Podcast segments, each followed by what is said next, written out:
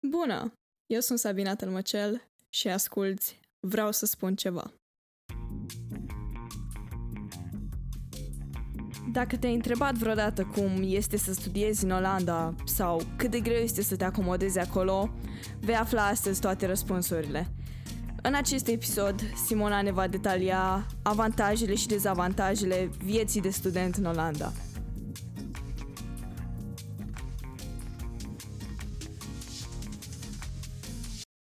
Bună, dragilor, și bine ați revenit la un nou episod din Vreau să spun ceva. Astăzi am pe cineva lângă mine care o să ne povestească foarte multe lucruri despre cum e să studiezi în străinătate, respectiv în Olanda. Așa că astăzi eu am lângă mine pe Simona Miron. Bine ai venit, Simona! Ce mai faci? Uh, bine te-am găsit!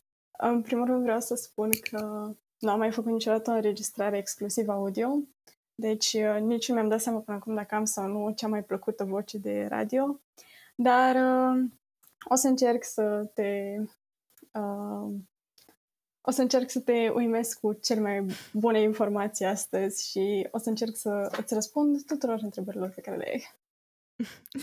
Mă bucur foarte mult că ești alături de noi și bănuiesc că și cei care ne ascultă sunt la fel de entuziasmați, fiindcă eu inițial doar voiam să vorbesc cu tine despre cum e să studiezi în Olanda, dar m-am gândit, băi, cred că ar trebui și cei care ascultă podcastul ăsta să afle mai multe detalii, fiindcă, cine știe, poate sunt oameni interesați de asta. Acum hai să intrăm în subiectul propriu-zis. Cum te-ai decis să studiezi în străinătate? Adică de ce altă țară și nu România?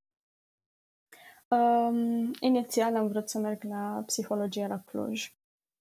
Și am avut câteva dezbateri cu părinții. Părinții mei inițial uh, nici nu voiau să mă las la Cluj. Voiau să mă duc ori la Iași, ori la București. Um, între timp, la sfârșitul clasei 11 am intrat în contact cu niște oameni mult mai maturi și mai în vârstă decât mine.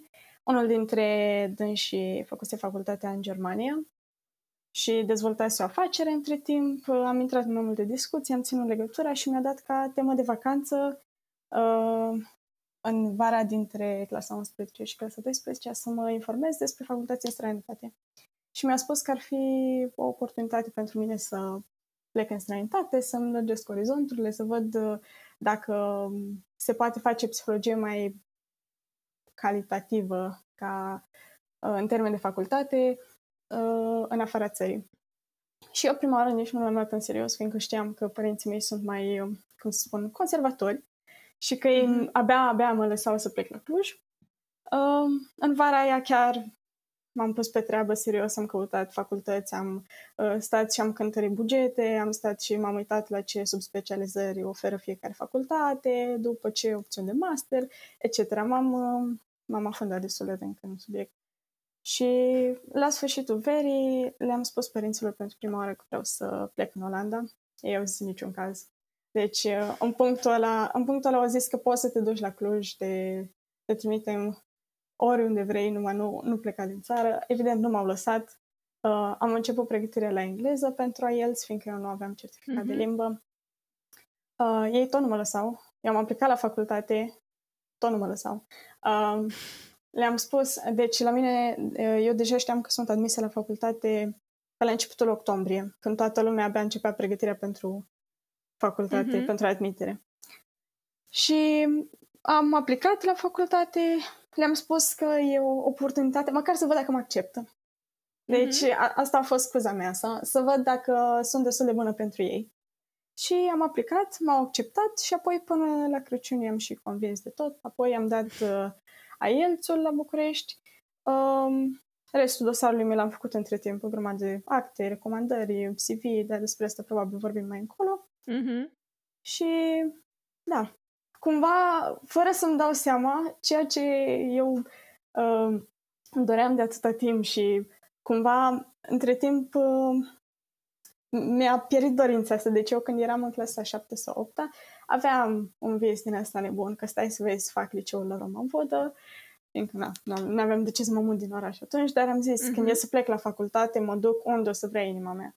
Și bineînțeles că în timpul liceului cam eram sceptică și și ai mei uh, mă îndrumau mai mult spre ea sau spre București, am zis că ei, poate e Cluj și nu știu, cumva chestia asta s-a întâmplat foarte repede și abia după ce am ajuns la facultate, după vreo două luni, chiar am realizat că m-am dus singură la 2000 și ceva de kilometri.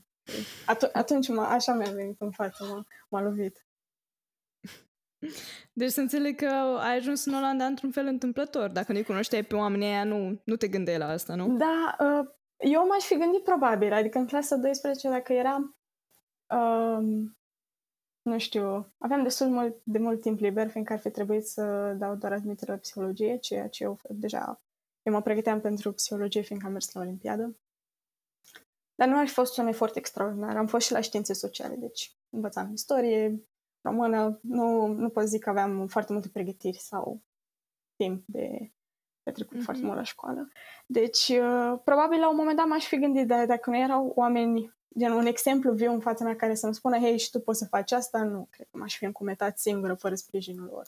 Și am avut momente în care am vrut să renunț. Am avut chiar și înainte de BAC, eram, nu știu, foarte, foarte nehotărâtă și vorbeam cu colega mea de bancă și îmi spunea că, uite, hai să facem o chestie cu bilețele. Și am făcut o chestie cu bilețele. Și a scris pe un bilețel uh, Cluj și pe un bilețel Tilburg și le-a împăturit și apoi le-a învârtit pe masă și după m-a pus să extrag un bilețel și cred că am extras Tilburg.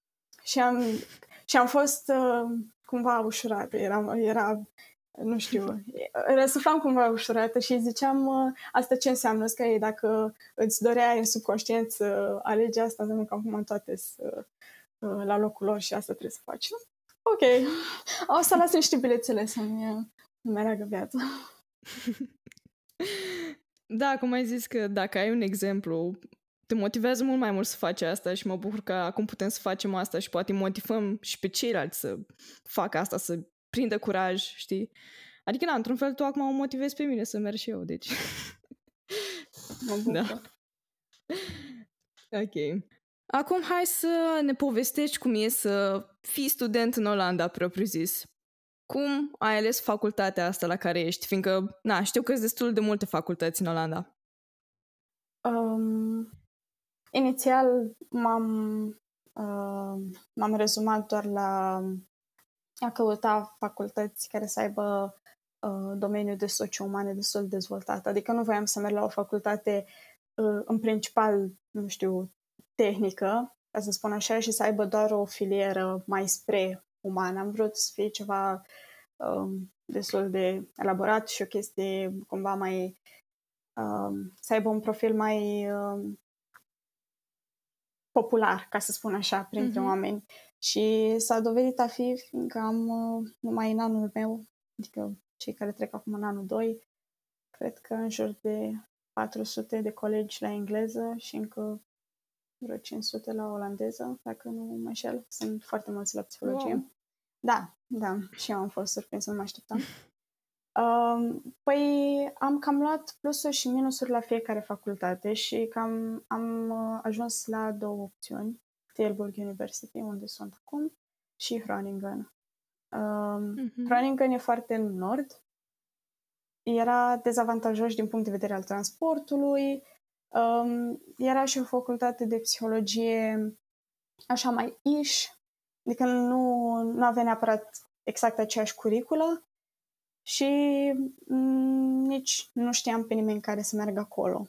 Bine, side note, nu știam pe nimeni să meargă niciunde, că inițial m-am decis să merg singură, numai că între timp mi-am găsit la Tilburg o prietenă pe care am cunoscut-o la voluntariat acum trei ani și din București. Deci, cumva toate se leagă.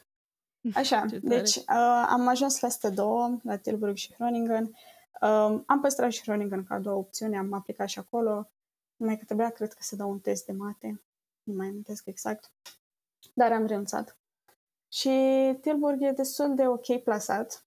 E mai în sudul Olandei.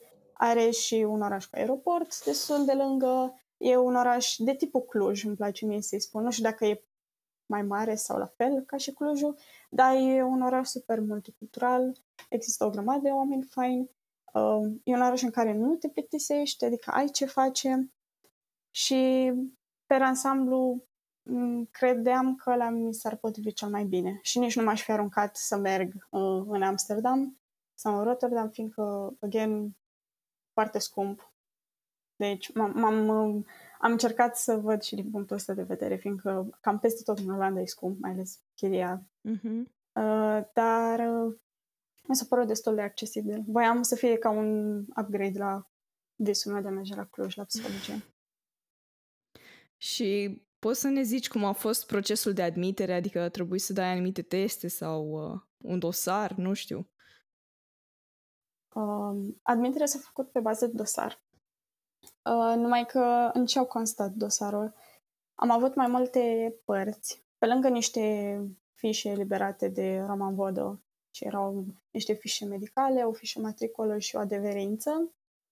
Uh, am mai avut CV, scrisoare de motivație, cam, cam echivalentul ăsta e scrisoare de motivație, um, niște recomandări și am ales recomandări de la um, trainerul meu de la debate, Vlad Nagăț, și de la dirigintele meu, fiindcă na, mă cunoștea cam cel mai bine de la liceu. Um, rest, uh, m-am mai avut uh, lucruri minore, genul ce um, diplome semnificative mi-am mai pus eu la CV sau orice fel de atașamente aveam și mi-am făcut un dosarel cu numele meu pe el, uh, l-am trimis și ulterior mi-am mai trimis diploma de IELTS, fiindcă ți-am spus am dat uh, uh-huh. IELTS în primăvară înainte de BAC și evident diploma de BAC. Ceea ce a fost puțin ciudat, fiindcă eu prima oară aflasem că pentru a intra la facultate trebuie media peste 9 în BAC. Ceea ce n-ar fi fost neapărat o problemă, fiindcă am avut peste 9. Numai că cumva am dat după de oameni care nu aveau neapărat media peste 9, numai că au fost admiși. Și după uh, am realizat că sunt o grămadă de facultăți din Olanda care de fapt te acceptă doar să ai bacul luat pentru că da, e, e o chestie ciudată și eu prima oară m-am simțit așa foarte ciudată, adică la aceeași facultate accept și oameni care au 10 și oameni care au 6. Mm-hmm. Dar după cumva au avut sens, fiindcă nu așa de multe persoane care iau note mici și prin asta spun că nu au neapărat abilități necesare pentru facultatea respectivă, se și încumetă să meargă la facultate și eu și termină. Deci ă, și la facultatea la care sunt, renunță oameni cam în fiecare zi pentru că nu știu, nu se pot adapta, e prea greu uh, și-au asumat mai mult decât pot duce, ba n-am. Și cam uh, mare asta e dosarul. Mm-hmm. Deci n-ai avut niciun interviu, nu? Uh, nu. Inițial am fost anunțată că o să fie, numai că asta era la Groningen, nu era la Tilburg. Unu. Și doi, uh, fiindcă în fiecare an vin tot mai mulți, tot mai mulți studenți din străinătate și din uh, țară, din Olanda, mi se pare că se tot mărește numărul. Uh, știu că anul ăsta, pentru admitere, nu știu cum s-a făcut corona, dar știu că anul ăsta pentru admitere se um, introdusese un fel de test de cultură generală, care era, cred că, ori multiple choice, ori pur și simplu mm-hmm.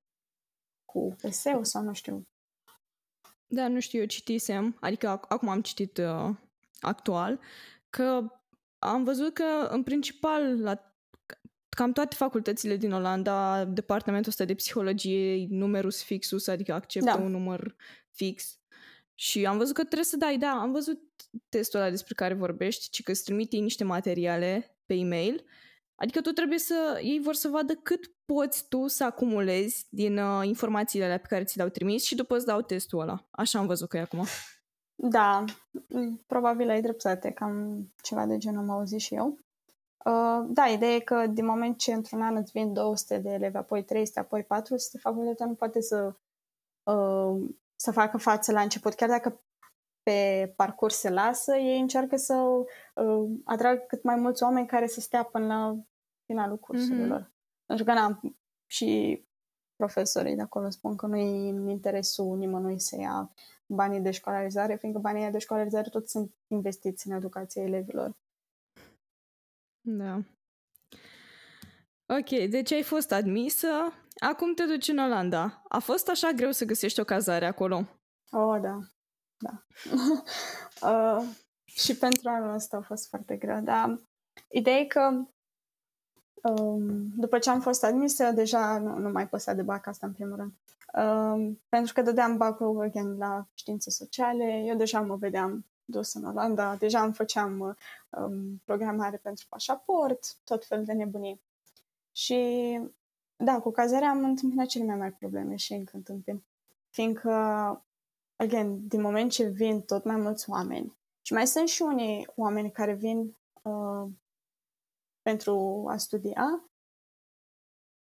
numai că pe parcurs poate își dau seama că nu-i de facultate. Să spunem că se lasă după două, trei luni, numai că nu vor să se întoarcă acasă, gen, imediat după. Și ar putea mm-hmm. să mai stea câteva luni, să mai lucreze sau să se reorienteze spre alt program, etc. Și în momentul în care ai oameni de genul, ei tot ocupă locurile de cazare. Și un lucru de notat este că în Olanda nu sunt cămine tradiționale, cum sunt la noi. Pentru că la noi uh, sunt cămine private, semi-private și de stat, care sunt administrate de, nu știu, probabil de primărie. Chiar, chiar nu m-am interesat aici, dar așa mă gândesc că fondurile trebuie să fie alocate de cineva. Însă, în Olanda sunt niște complexuri de studenți um, în care trebuie să-ți rezervi locul câteva luni înainte. Și ce e foarte tricky e că eu a trebuit să-mi iau cazare pentru anul 2019-2020, pe care îl începeam pe 24 august, cred, anul trecut. Mm-hmm. Vreau să-mi uh, rezerv uh, camera din mai, de la începutul mai. Și să plătesc un avans de, nu știu, 1000 și ceva de euro, care era pentru două luni, un, mm-hmm. un fel de depozit. Și eu am fost destul de norocoasă că am prins acolo. Fiindcă dacă nu prindeam cameră la acel complex, care are în jur de 500 de apartamente și încă, cred că, 300 de studiouri, niște garsoniere, dacă nu chiar mai puține, dacă nu găseam acolo, trebuia să caut la privat. Și fiindcă mă duceam pentru primul an și nu știam exact cum stă treaba pe acolo și cum e orașul și ce fac oamenii și ce, cu ce se ocupă oamenii din oraș, era o șansă foarte mare să-mi iau o țeapă. Fiindcă îți dai seama, unde sunt multe persoane în căutare de multe camere, există și mulți oameni care oferă camere doar pe hârtie și te pun să semnezi și te pun să dai depozit și apoi nu mai dai de ei. Din fericire nu am întâlnit până acum persoane de genul și anul ăsta când o trebuie să mă mut mi-a expirat uh, contractul de un an pentru că poți să poți să te cazezi la locul ăla doar dacă ești uh, student de anul întâi sau ceva de genul. Uh-huh. Mi-a expirat contractul și a fost noroc de prietena mea din București, care deja își găsise o cameră într-un alt loc și printr-o minune se eliberează o cameră în casa ei, care am luat-o eu. Pentru că altfel, uh, eu deja de vreo două luni de zile înainte, tot stăteam pe tot felul de site-uri de cazări și găseam numai camere la sume exorbitante, efectiv, sau camere de genul 8 metri pătrați, nemobilat, ai o fereastră și atât, la sume destul de mari și nu mi-ar fi plăcut, nici nu știu cum aș fi descurcat sau să mă apuc să cumpăr mobilă sau să-mi redecorez acolo, nu, în niciun caz. Și ca să locuiești în Olanda ca student, trebuie să-ți faci anumite conturi sau, nu știu, anumite acte ca să fii um, cetățean acolo? Da, da. Um, în primul rând, când ajungi în Olanda în termen de două, trei luni, cred că ai la dispoziție. Sau posibil să fie mai mult, dar eu așa am auzit în prima oară. Trebuie să-ți faci un DGD, care e Digital Identification sau ceva de genul, um, care e practic o aplicație pe telefon um, și activezi prin îți vine ceva prin poștă, un fel de cod și îl activezi um, și cu acea aplicație, cu identitatea digitală, te loghezi pe toate uh, site-urile care țin de guvern. Ca în momentul în care tu vrei să ceri, spre exemplu, un împrumut pentru taxa de școlarizare de la guvern, tu, uh, în momentul în care intri pe site, deja ei știu cine ești, care e contul tău bancar, care e numărul tău de cetățean. A, da, și numărul de cetățean îl primești când ajungi acolo și te înregistrezi la municipalitate. Trebuie să fii înregistrat cum că locuiești la o anumită adresă și să ai căsuță poștală. Ca ei să, aibă, să te aibă în evidență ca și cetățean imigrant, cumva, mai că ești student, uh-huh. ești chiar imigrant. Um, și primești un BSN, Burger Service Number, ca un CNP la noi. E fix aceeași chestie. Cu aia îți faci uh, um, DGD și cu DGD-ul cam umbli peste tot și te recunoaște toată lumea. E o chestie destul de inteligentă și am folosit-o de mai multe ori, chiar mi-a fost de folos. Și cum a fost? Adică ai ajuns acolo, te-ai dus în prima zi la facultate și cum te-ai simțit? Adică ai zis că nu prea știai pe nimeni. Cum e așa? A, să până vezi până să ajung lumea. la facultate, efectiv, a fost o săptămână um, de introduction doar pentru boboci, care e more or less cam, da, ce vezi prin filme și probabil ce se întâmplă și la facultățile de la noi. A fost o săptămână de hai să vă tărăm prin efectiv toate atracțiile orașului, Uh, nu mai menționez că eu până atunci nu mai mersesem cu bicicleta de la, nu știu, șapte ani de când am învățat să merg cu bicicleta și de atunci mergeam kilometri, kilometri, kilometri în fiecare zi. Ceea ce nu a fost ok deloc pentru sănătatea mea primele săptămâni, dar m-am obișnuit.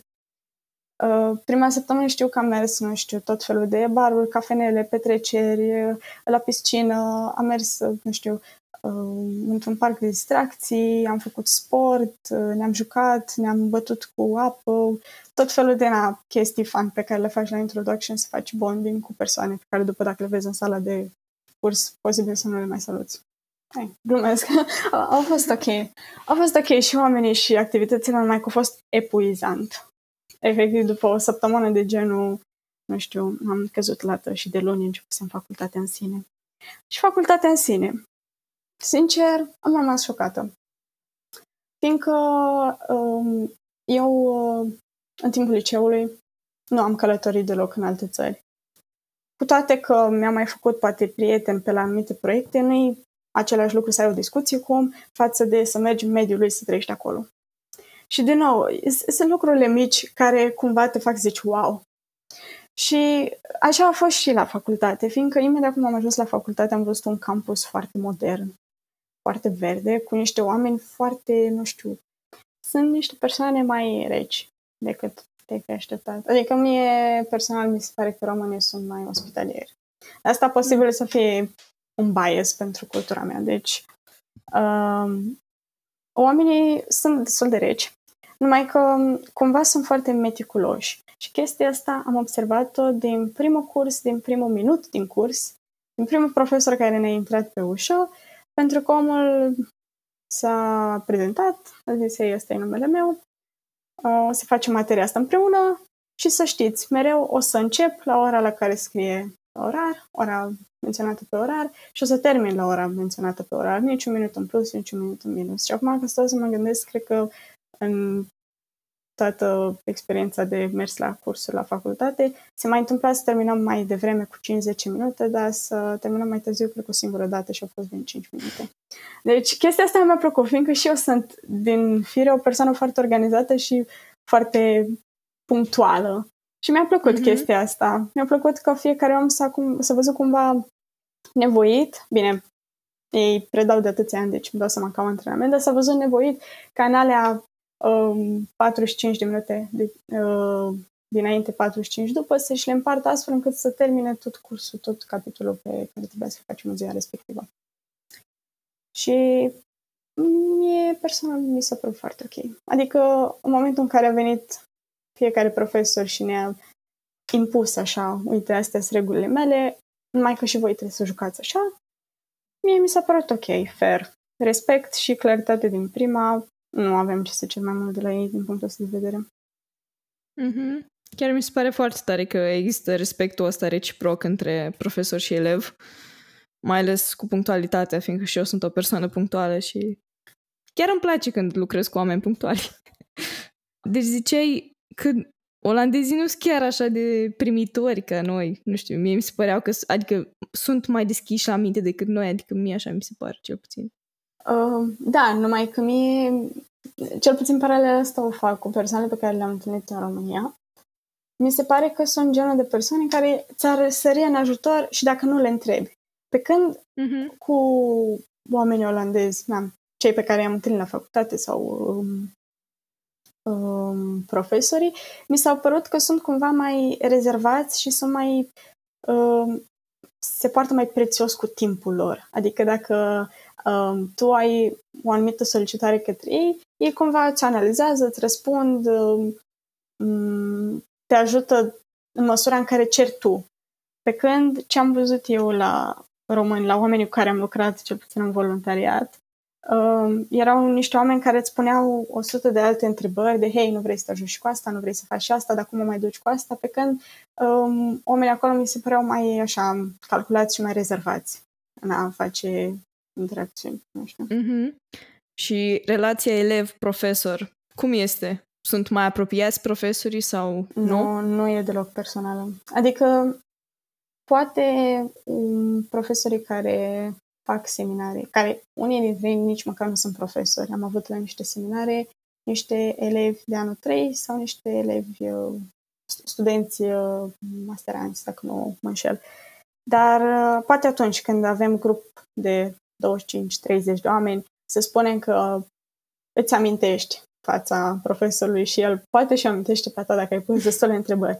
Dar rest nu. Este efectiv o cameră foarte mare în care intră 300-300 și ceva de oameni și profesorii se uită așa, scanează camera dacă primesc întrebări bine, dacă nu, nu. Posibil să fost niște oameni care uh, au fost mai dezvolți și chiar s-au avântat să dezbată cu profesorii și posibil ca ei să-i fi ținut minte, dar rest nu. Chiar uh, nu, nu prea văd chestia asta ca fiind uh, o relație profesor. Adică ei nu, nu mă înțelege greșit, ei sunt foarte deschiși, orice întrebare le pune sau dacă te duci în pauză, chiar te încurajează sau după sau să le dai uh, un e-mail.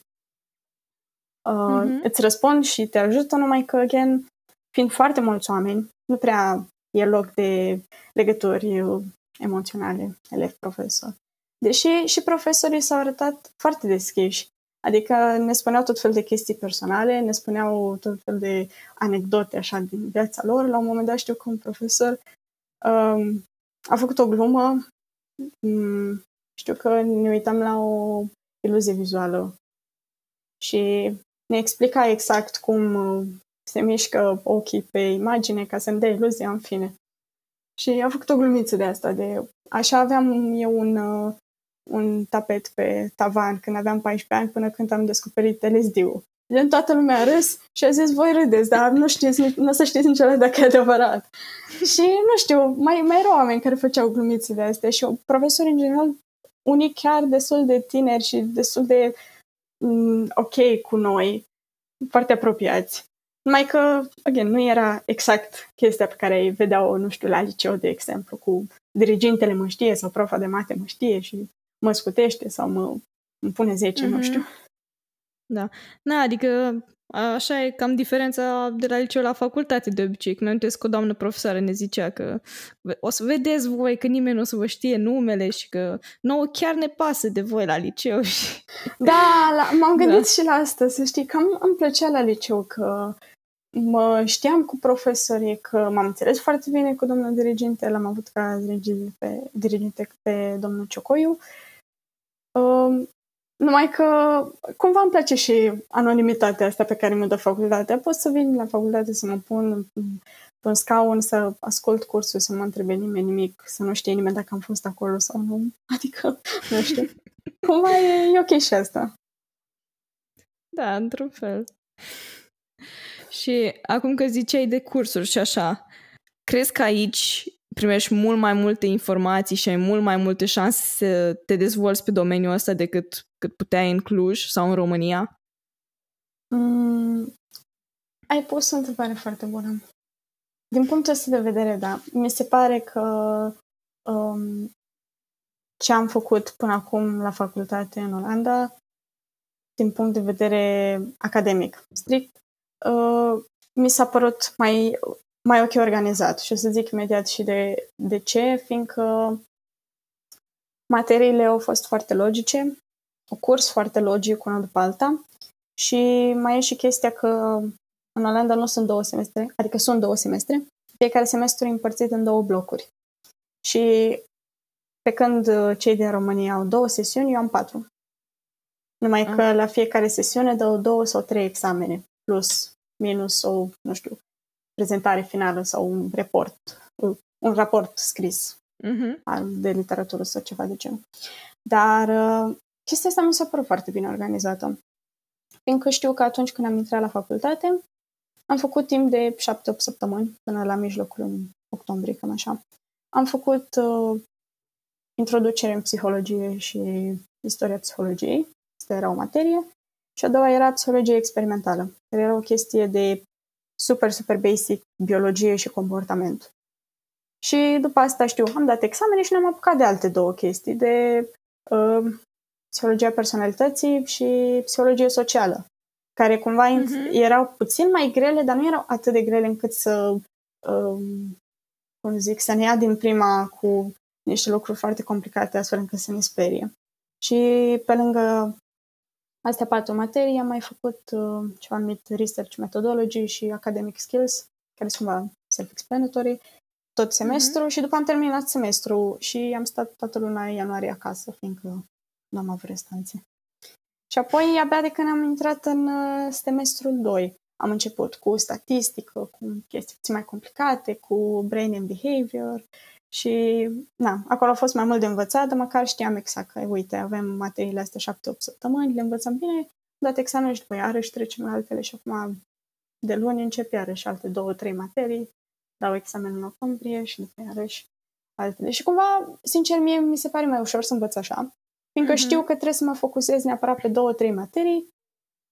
În același timp, nu mi se, nu știu, încarcă prea mult uh, uh, nici memoria, nici, nu știu, nu, nu mă supra-solicită din punct de vedere al învățării și nici nu um, am probleme de a împrumuta informații de la una la alta, fiindcă Bine, nu am avut foarte multe probleme în liceu chestia asta.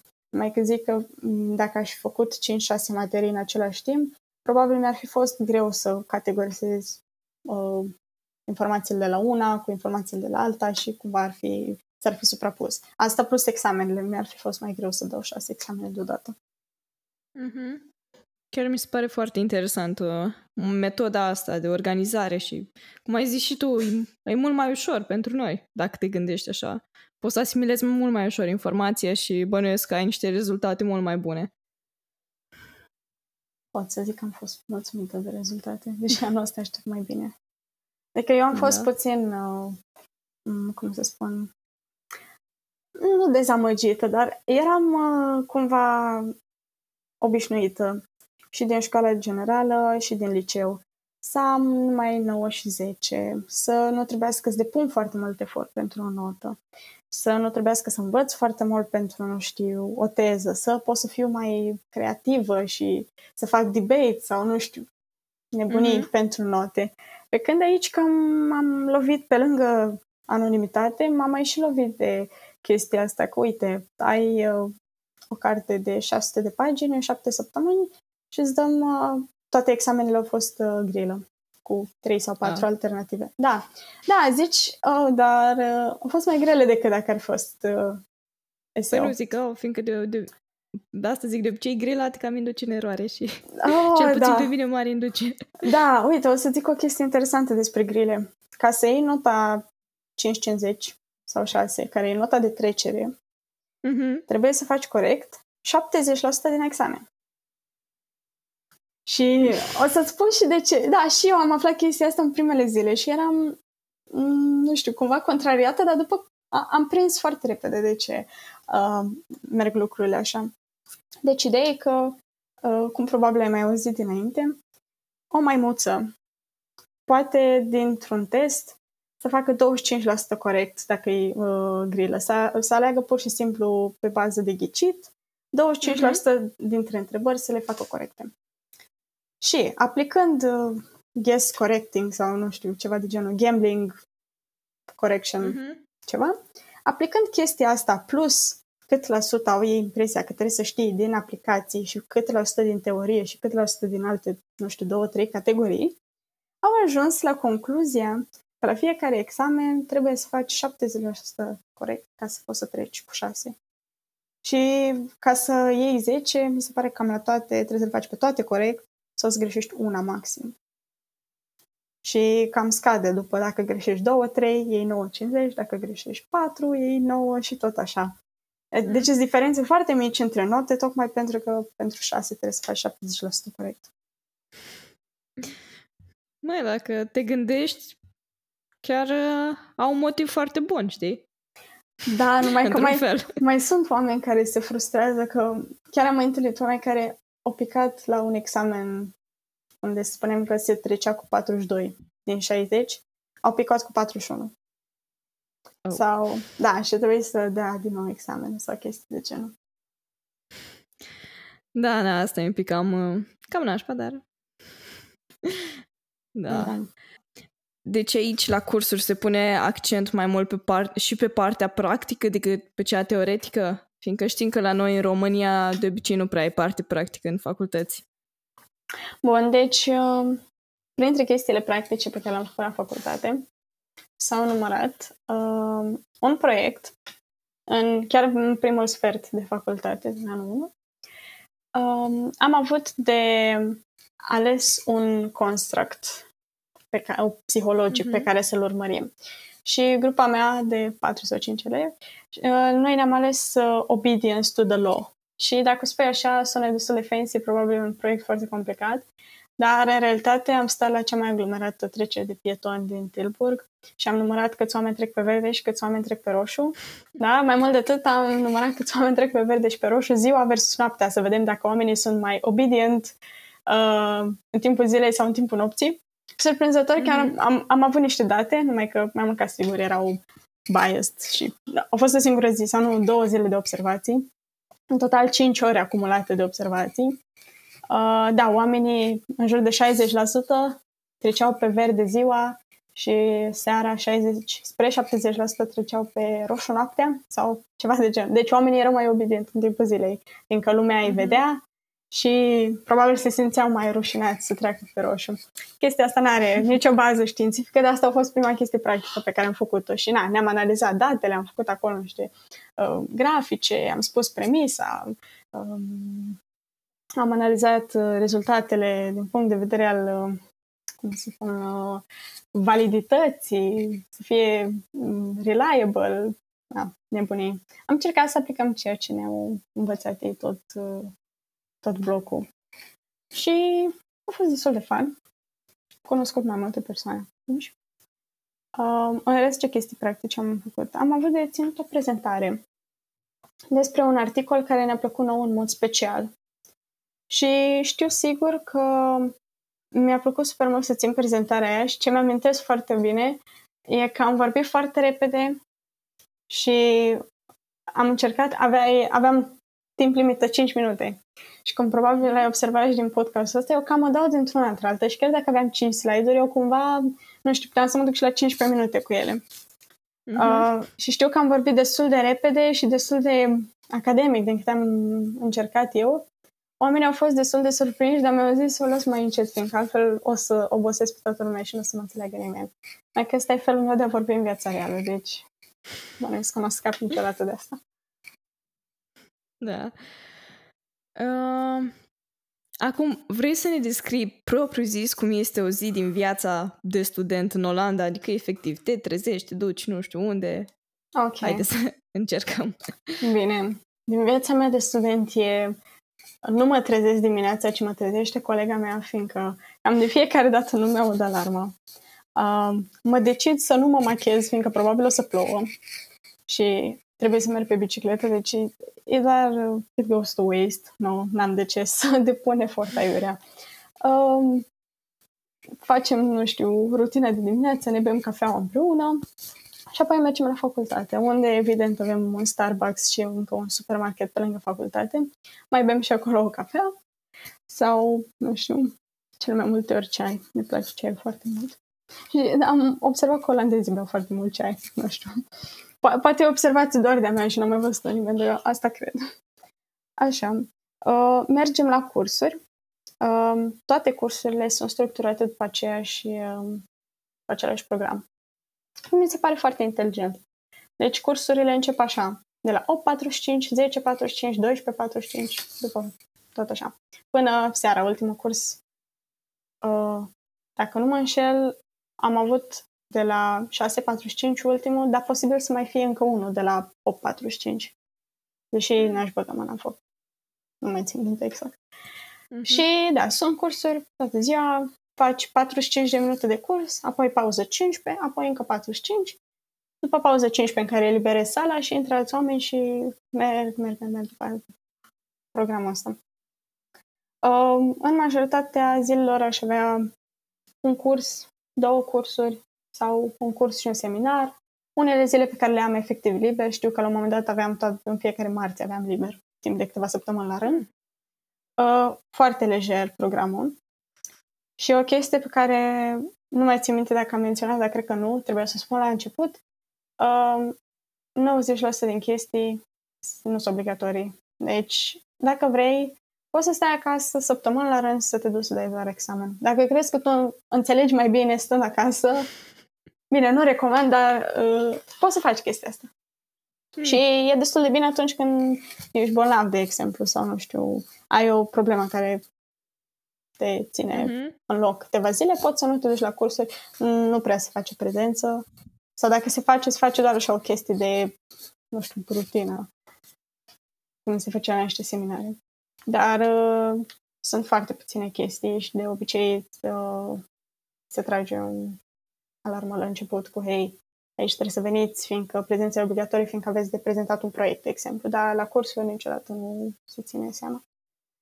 Așa. Și am avea, nu știu, un curs sau două.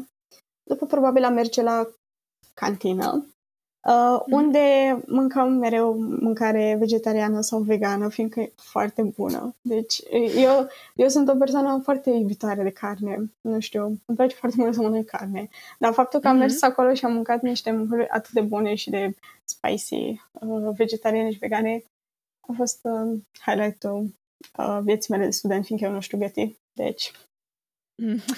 uh, da, asta m-a ajutat destul de mult. Și după ce ne luăm masa, probabil mai bem un ceai. Uh, ce ne plăcea nouă să facem este să mergem la bibliotecă. Și prin bibliotecă zic uh, sală calculatoare, fiindcă nu prea ne interesau neapărat cărțile. Nu cred că am împrumutat vreodată o carte propriu-zis de la bibliotecă, ci pur și simplu ne făceam rezervare, ne duceam în locul nostru de 3 sau 4 persoane față în față cu fiecare cu calculatorul lui. Uh, niște chestii super moderne și acolo. Again, lucrurile mici care te șochează e că um, biblioteca e foarte mare, e pe două sau trei nivele, foarte multe calculatoare, fiecare calculator are două monitoare, fiindcă sunt oameni care chiar știu ce să facă cu ele. La mine nu a fost cazul că probabil îmi deschideam numai o carte și maxim, să spunem, slide-urile în dreapta, ca să pară că mm. sunt profesionistă, dar la mine nu era nevoie neapărat. Mergeam mai mult să citesc și să fie liniște, fiindcă odată ce începeam mă duceam acasă și, nu știu, mă luam cu altele, nu mai aveam poate același chef de învățat. Dar dacă ești în bibliotecă și vezi că toată lumea din jurul tău știe ce face și își ascute creionul și scrie cu stilou, ești ceva din, bă, trebuie să fac și eu ceva. Da. Așa că mai mult, na, te motivează faptul că toată lumea e productivă și dacă stăteam, nu știu, două ore la bibliotecă, erau mai prețioase, mai productive decât dacă stăteam 3-4 acasă. Că, na, mă, mă mai vedeam cu colega de apartament, mai făceam un ceai, mai coboram până jos, ziceam că trebuie să spăl rufele, nu știu, ne luam cu mm-hmm. alte chestii. Și, da, în principiu mergeam la bibliotecă destul de des. Uh, apoi, probabil, ne duceam acasă și continuam acasă ce ne mai rămas de la bibliotecă. Eu, cel puțin, mi-am uh, mi-am uh, făcut deprinderea de a-mi lua propriile notițe, îmi face propriile rezumate din tot ce spune profesorul. Um, momentul în care ai un capitol la facultate cu, nu știu, 50 de slide-uri, um, de fapt, capitolul ăla e povestit cumva de profesor, um, întrebări de la oameni, um, nu știu, chestiile care sunt mai elaborate, Uh, conceptele care, uh, conceptele care sunt mai complicate sunt explicate de profesor, mai că tu efectiv te duci acasă. Profesorii de la facultate au pus foarte mult uh, uh accent pe faptul că trebuie să avem minim 10-12 ore de self-study la fiecare materie pe săptămână. Astfel încât dacă am stat la un curs de o oră jumate, mai mergi la bibliotecă două, ar fi ok să mă duc și acasă să stau, nu știu, încă o oră, două, trei și să citesc capitolul care l-am făcut la curs, să-l citesc din carte, să îmi iau niște notițe. Un, la, unele, uh, la unele materii am avut și exerciții, fiindcă am făcut statistică și trebuia să facem exerciții de mate, more or less. Mm-hmm. Și, na, cam îți umpli ziua dacă ești la zi cu materia și știi exact să te organizezi. Dar mai sunt oameni care nu fac chestia asta. Și e, e foarte greu. Nu mi-aș imagina niciodată dacă rămân în urmă mai mult de, nu știu, 3-4 zile cum aș putea recupera, fiindcă e foarte mult de făcut. Și, și în teorie e foarte mult de făcut, apoi în practică. Niciodată nu merge învățatul la fel de repede cum ai vrea. Pentru că mereu îmi propuneam o să fac capitolul X în două ore și apoi, nu știu, găsesc ceva de făcut prin casă. Mm-hmm. Niciodată nu-l terminam în două ore. Că mereu trebuia să mă opresc la o pagină, să mai citesc o dată un paragraf, să caut pe net o chestie, după mai găseam o referință care părea interesantă și nu știu, preferam să dau la alt capitol unde se discuta chestia mai în amănunt și după reveneam și îți dai seama, nu știu, ca, și ca învățatul pentru bar, nu poți să înveți o operă de la cap la coadă și după să treci la următoare. Cumva se leagă chestiile între ele și noțiunile și unele trebuie aprofundate mai mult decât altele și tot așa. Că ziceai de învățat. Cât de greu e să înveți în altă limbă decât cea română și să vorbești cu alții în limba engleză? Um, da, încă un punct foarte bun. Um, cumva, n-am fost conștientă de chestia asta până să ajung acolo. Efectiv, să vorbesc în engleză și să învăț în engleză a fost ultimele chestii care m-au mai îngrijorat. Deși am avut uneori niște probleme, fiindcă nu e, uh, cum să zic, încă nu ajunsesem um, făcând pregătire pentru IELTS la engleză, Mm-hmm. Nu mhm. ajunsesem chiar în momentul în care citesc un text să-l citesc cumva automatizat, cum ai face o carte în română să o citești tot sunt unele cuvinte care îți dau bătăi de cap, unele la care te oprești, chiar dacă doar citești, te oprești și te gândești cum îl pronunți, de ce familie de cuvinte are, nu știu, cele mai random chestii uh-huh. la care te poți gândi, nu știu, uneori îți pun piedici în astea ciudate. Și uh, să învăț în engleză, sincer, a fost surprinzător de ușor. Uh, limbajul academic super ok, super... Uh, profesorii vorbesc foarte bine engleză, deci sunt foarte uimită de faptul că, bine, și olandezi în general vorbesc, majoritatea vorbesc engleză, vorbesc destul de bine. Um, dar profesorii, nu știu, mi se pare că excelează și fac niște glume din ale elaborate sau știu că un profesor ne zicea de... Uh, a făcut un, un fel de trivia pe în mijlocul slide-urilor despre ceva drag queens și nu știu, un ceva show popular de drag queens, nu știu, ceva mm-hmm. despre make-up, whatever. Și mi s-a părut destul de fan că erau super uh, aculturați la tot pop culture și chestii de genul și că făceau referințe și uh, ne înțelegeam super bine cu ei. Acum intervine aceeași problemă care îi uh, macină pe toți uh, românii și probabil pe toți cei care vin să studieze în altă limbă. E una să auzi chestii și una să le vorbești.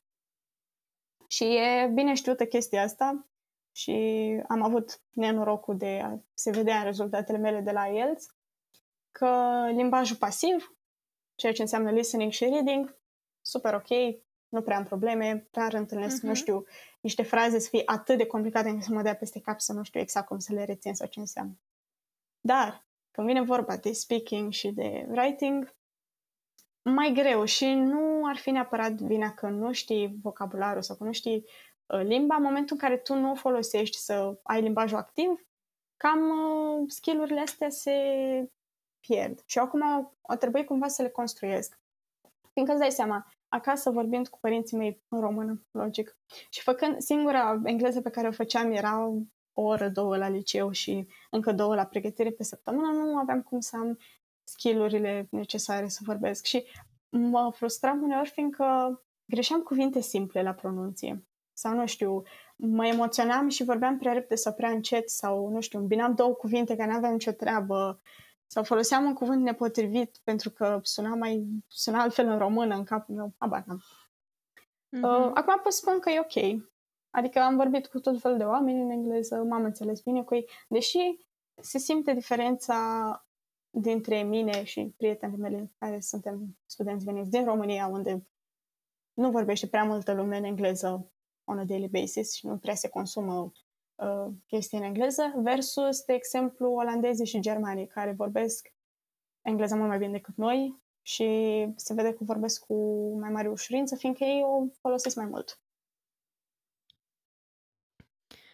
Și da, cum ar fi dacă te duci la un supermarket sau să, cum ai zis tu, la municipalitate, bănuiesc că tot engleza este limba principală acolo, nu?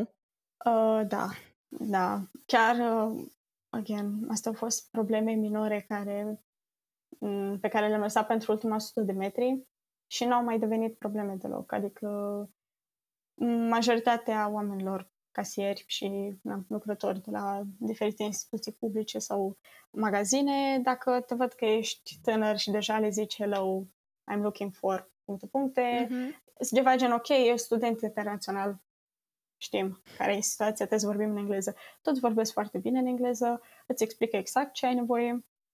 Uh, nu, n-am, n-am avut probleme. Și majoritatea Mm, nu știu, documente și chestii, înștiințări de la guvern pe site sunt trecute și în limba engleză.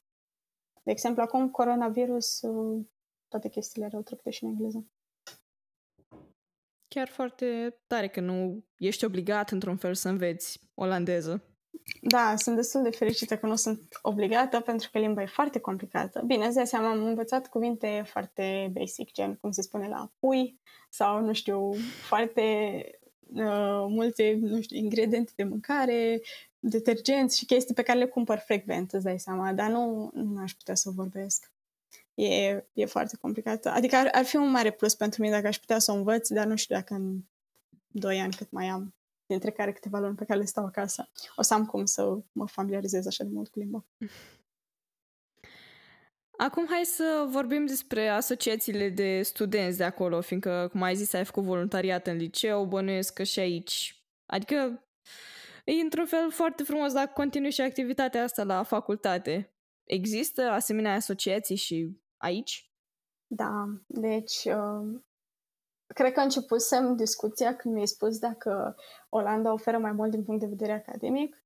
Începusem atunci să spun da, oferă din punct de vedere academic. Eu am simțit asta pe pielea mea, că m-am simțit foarte bine ca, nu știu, pregătire, instruire din Olanda.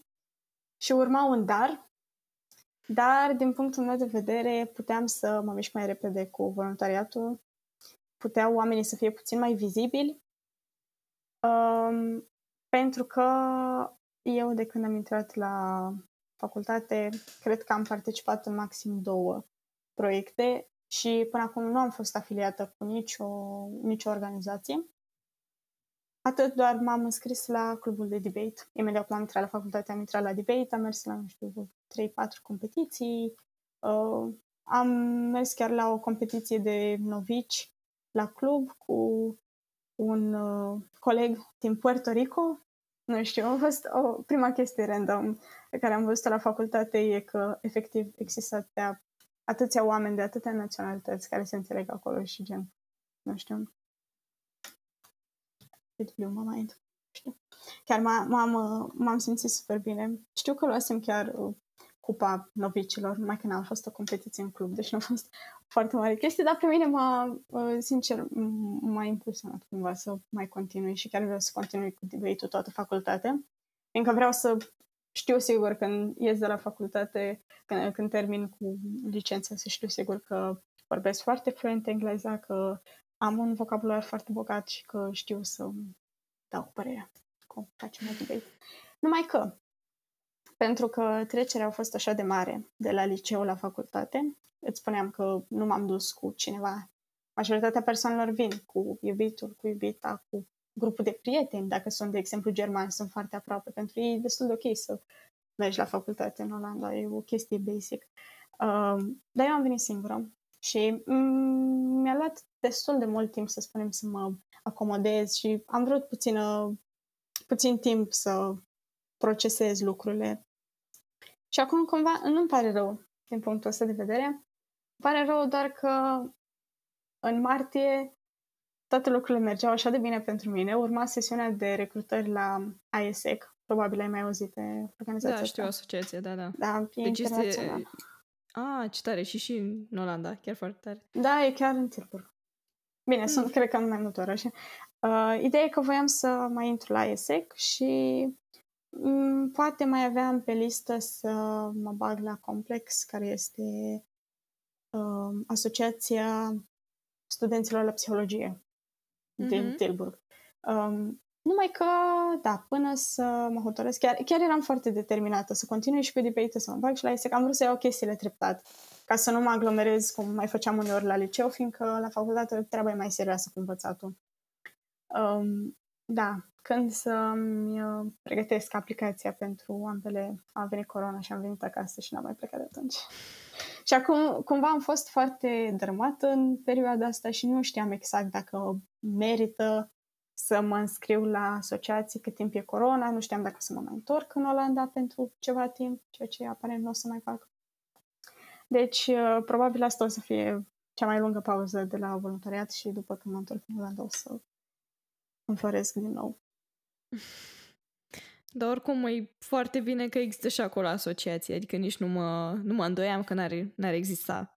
Dacă Da, și până chiar, și la chiar noi sunt există. foarte curioasă cum merge o asociație full de studenți, fiindcă eu, sincer, în, în Roma m-am simțit foarte bine la UN. Tu Mhm. ești în UN? Nu, nu. Sunt alte asociații, sunt mai multe. Ok. Um, eu la UN m-am simțit foarte bine. Am avut niște proiecte super drăguțe.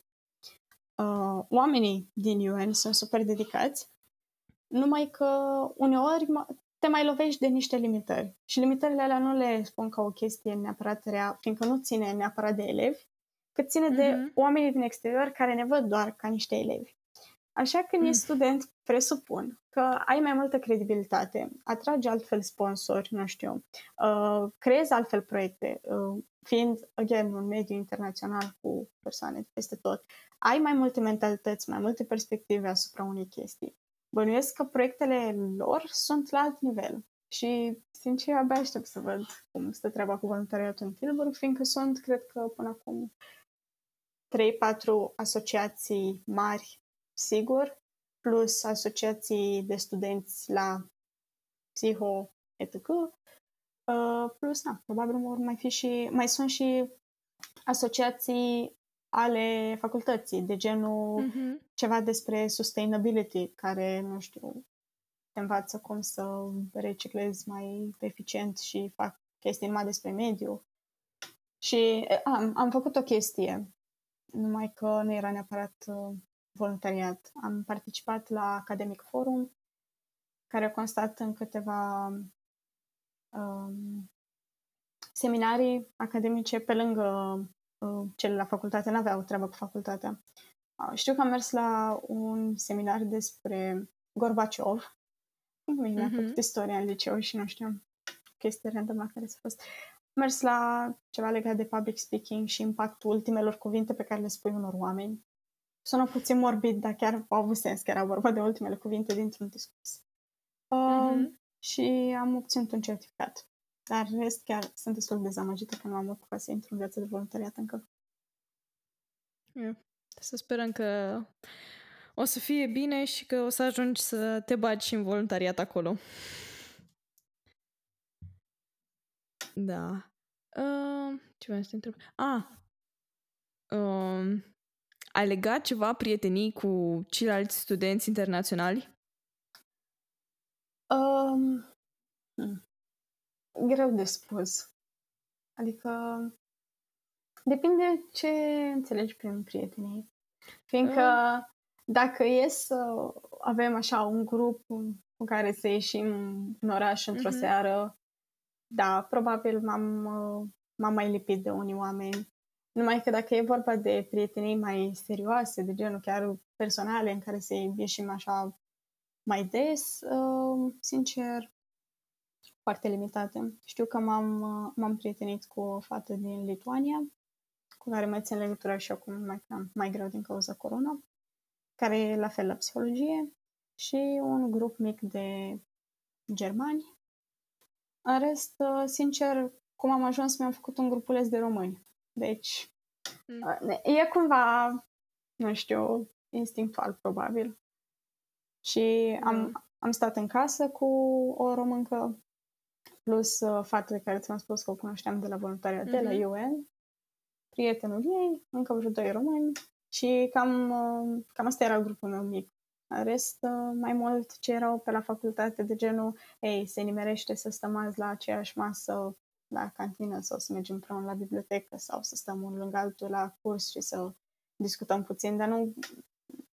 Poate puteam să fiu și eu puțin mai sociabilă, numai că să fii internațional în Olanda e, e destul de greu, fiindcă te simți cam singur și aș putea spune to some extent că și olandezii uneori discriminează împotriva internaționalilor. Mm. Na, ce pot să zic acum? Un pic cam, uh, cam nașpa, dar bine că ți-ai găsit grupul ăla de români măcar. Da. Adică, nu știu, dacă e neapărat pentru suport emoțional sau doar că să știu că vorbesc aceeași limbă, deși asta n-ar fi un impediment neapărat să vorbesc în engleză cu cineva. Dar cred că asta a fost uh, instinctul de conservare la toată lumea. Adică dacă te întâlnești cu o persoană și spui, hei, ce naționalitate ai. Cum e tipa de care ți-am spus, lituaniancă, ea la facultate uh, umblă mereu și o văd mereu cu încă două fete tot din Lituania, deci probabil, da, da.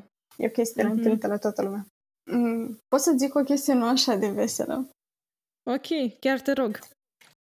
Un lucru nașpa pe care l-am uh, trăit la facultate a fost faptul că pe lângă faptul că olandezii uneori discriminează internaționale, discriminează românii destul de mult. Și am avut o experiență destul de nașpa când eram la o seară de debate. Uh, eram în grupă cu un olandez și tipa, o prietena mea lituaniancă. Și, mm-hmm. nu știu, aveam ceva brainstorming, whatever, și după am avut o pauză. Și în pauza aia mă întreabă pe mine tipul respectiv că tu erai din Bulgaria, nu? Și zic că nu. Bine, asta e o chestie știută, că dacă spun cuiva că din România, mă întreabă dacă capitala e Sofia. Nu știu, am pățit asta două, trei ori, chiar nu știu de ce. Ideea era că uh, mă întreabă dacă sunt din Bulgaria. Zic, nu, din România. Și băiatul își pune băutura jos și face că uh, Romanians, we don't like Romanians here. Și zic de ce. They come to our country and steal from us.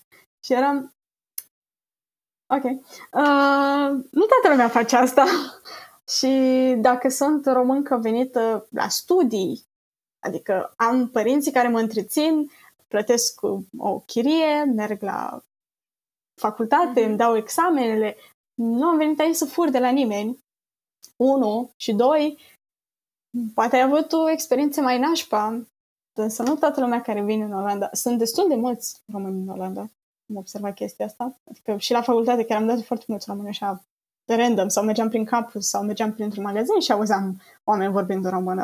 Adică sunt destul de mulți, dar nu trebuie să generalizezi neapărat că toată lumea care vine din România vine să fure. Bine, după s-a clarificat situația că da, studenți, whatever, numai că tot nu era de ajuns.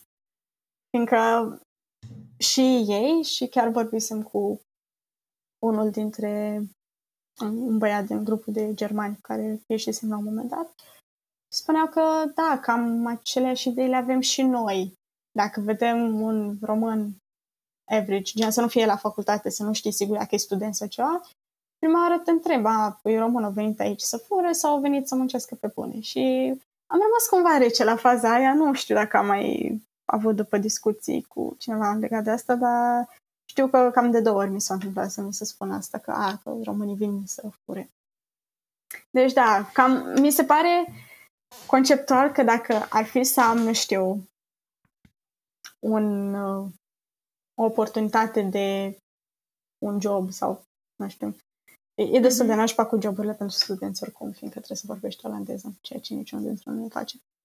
Uh, dacă ar fi să mi se ofere un job și aș fi pe poziții de egalitate cu, să zicem, un german sau alt vestic, m- posibil ca la un moment dat un criteriu de partajare să fie asta.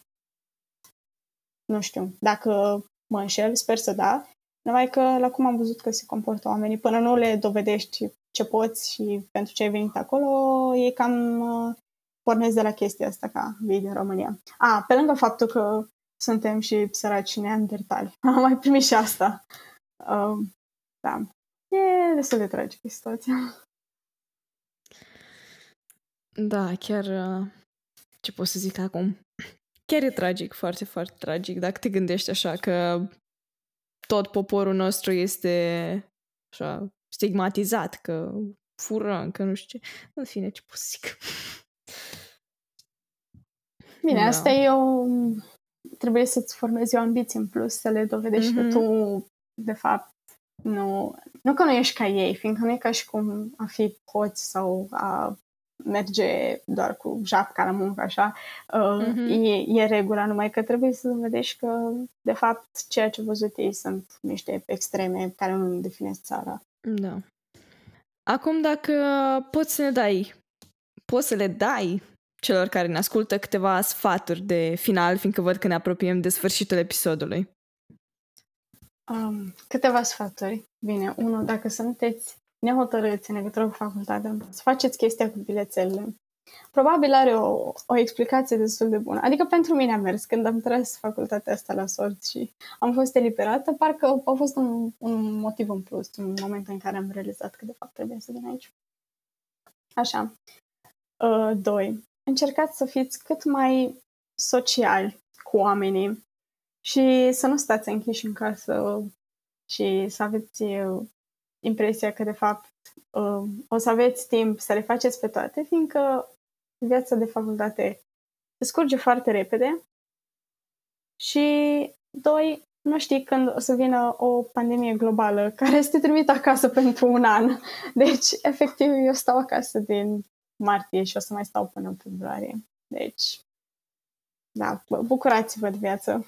Uh, nu știu, nici în extrema aia în care să ieșiți în fiecare weekend sau, nu știu, în fiecare zi la terasă, în club, um, tot felul de, nu știu, băutură, droguri. Nu știu, poate vreți să le încercați și pe alea. Da, nu vă judec. Dar în momentul în care ajungi la facultate, oricare facultate, nici aici, nici măcar nu se mai pune problema dacă e Olanda sau oricare altă țară sau e România, încercați să puneți școala pe primul loc. Fiindcă oricât de prostesc ar părea că în curiculă sunt trei materii de un fel și una de altfel, uh, toate chestiile de la facultate sunt gândite de niște oameni mult mai uh, maturi și mult mai trecuți prin viață decât noi, așa că probabil la un moment dat o să vă trebuiască lucrurile pe care le învățați la facultate. Uh, urăsc mentalitatea aia de hai cu cinciu sau hai că văd eu cum trec. Uh, din punctul meu de vedere, cam te înșel pe tine dacă ai impresia că ai așa un minim de cunoștințe cu care ai trecut examenul și, na, nu știu, după te trezești că o să-ți trebuiască chestiile alea și nu le mai ții minte fiindcă le-ai învățat numai așa ca să treci. Um, alte chestii, da, încercați să, să faceți voluntariat sau debate sau, nu știu, muncă de caritate, orice, pentru că um, din două motive, de fapt. În primul rând că vă ajută pe voi și ajută pe cei din jurul vostru. Asta e na, vechiul discurs de dezvoltare personală și faptul că ai un sentiment bun în momentul în care simți că ai pentru ce să tragi în viață. Fiindcă pentru mine și UN-ul și de când am venit la debate, mie mi s-a părut cumva că în momentul în care nu mă simțeam destul de ok, în faptul că aveam oameni din voluntariat care mi erau ca sprijin moral, în al doilea rând, simțeam că cumva undeva este nevoie de mine. Că fac parte dintr-o echipă, că fac parte dintr-un proiect și că orice ar fi, eu trebuie să duc lucrul ăla până la capăt, chiar dacă sunt obosită și nu mai pot. Uh, și în al doilea rând, da, pentru CV, fiindcă toată lumea vrea, când iese de pe băncile facultății, fiindcă e vorba de licență, master, doctorat, ce mai vreți voi, când ieși de pe băncile facultății, trebuie să arăți lumii că știi să faci ceva. Pentru că în momentul în care arăți că știi să organizezi un proiect, știi să vorbești cu sponsorii, știi să faci debate, știi să faci, nu știu, uh, teatru, n-am fost niciodată bună, dar probabil că mai sunt oameni care sunt pasionați de așa ceva. Sau mai sunt cercuri de, nu știu, literatură, cenacul literare, orice fel de chestii. Le întâlnești la facultate, fiindcă e mult mai mult decât ai fi văzut la liceu. Uh, nu știu, dacă ai 5 mini skill-uri în plus față de skill mare care e facultatea, gen specializarea ta, tu deja ești un om cu m, foarte multe orizonturi deschise. Pe când dacă tu mergi și faci doar materiile alea pe care le faci la licență și, again, le faci în scârbă și preferi mai mult să te distrezi sau să uh, umbli aiurea sau să lipsești de la cursuri, să ai impresia că o să recuperezi tu după, ceea ce nu se întâmplă de cel mai multe ori, uh, uh-huh. o să ajungi destul de dezamăgit când o să ai un job, fiindcă părerea mea e că poți să te distrezi, să ai anumite experiențe la orice vârstă. Bine, again, nu spune nimeni să fiți sfinți în facultate, dar um, o să vă pare rău dacă irosiți anii ăștia în care poți să înveți fără să ai stres de facturi, de, nu știu, o familie și chestii de genul. Mm-hmm. Și acum, o întrebare de final. Per total, uh, recomanzi să te duci în Olanda? Da.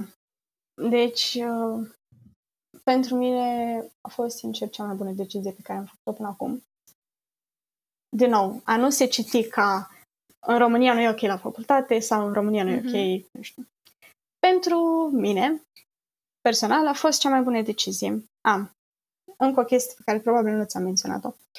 Uh, la psihologie în Olanda sunt uh, în anul 2 nouă subspecializări din care poți să alegi. A.k.a. în România toată lumea face mai mult sau mai puțin aceleași materii pe uh-huh. timpul licenței. Versus în Olanda cam ai libertatea ca, nu știu, o treime spre jumătate din curiculă să ți-o faci cumva personalizată. Și, de exemplu, poți să alegi să faci, uh, cum am ales eu, psihologie din sfera criminalistică. Asta e specializarea mea pentru anul 2 și 3, pe asta o să-mi scriu lucrare de licență. Și e o chestie pe care în România nu puteam să o fac la facultate.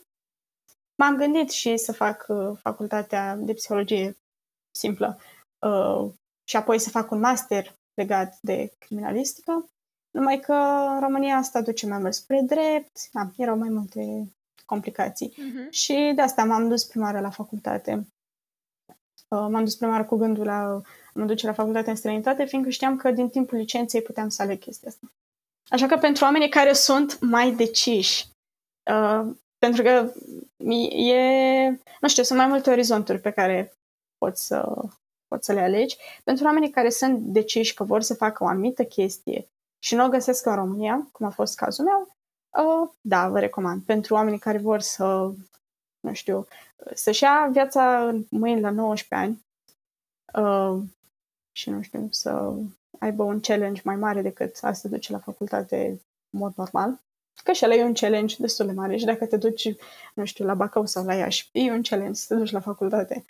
Um, dar pentru cei care, nu știu, vor să simtă că au făcut uh, uh, o călătorie la facultate, uh, again, da, recomand să mergeți în altă țară, dar uh, trebuie să vă asumați chestia asta, fiindcă, din punctul meu de vedere, în primul rând că e mai greu să trăiești, că costă foarte mult. Mm-hmm. Uh, e cumva și mai greu, psihic, să te apuci și să te lași de facultate. E mai greu până te pregătești și odată ce ai ajuns acolo, parcă nu te-ai lăsat de facultate așa ușor decât ai face-o dacă erai în țară. Că nu e chiar așa peste drum, da, duc toate lucrurile acasă, poate mă tot la anul. Nu cred că funcționează chiar așa de... Mai ales dacă ești din România. Poate dacă uh-huh. stai mai aproape, nu, da, așa. Simona, tot ce pot să zic e că îți mulțumesc că ți-ai oferit din timp și că ne-ai povestit despre tot ce înseamnă. Bine, nu ne-ai povestit tot, că nici nu avem așa de mult timp, dar îți mulțumesc că ne-ai povestit despre cum e să fii student în Olanda și că ne-ai dat de informații. Cred că ai lămurit foarte mulți oameni și pe mine în mod special și ți-am zis, mi-a făcut plăcere să te am alături astăzi. Da, mulțumesc pentru invitație. Uh, îmi pare că uneori mă lungesc și ajung dintr-un subiect în altul. Am încercat să acopăr cât de multe chestii pot și, de fapt, am oferit informațiile pe care la rândul meu aș fi vrut să le aflu. Încă eu când am mers la facultate, uneori nu, nu eram chiar atât de sigură pe ce o să se întâmple, tocmai din cauza asta, că nu a fost nimeni să își uh, împărtășească cumva experiența cu mine. Dar oricum, mulțumesc mult că m-ai invitat și da, oricum cu plăcere că mai ajut dacă mai e nevoie. Acum vă mulțumesc și vouă celor care ne-ați ascultat. Sper că ați aflat foarte multe lucruri interesante și ne vedem în episodul viitor. Aveți grijă de voi până atunci.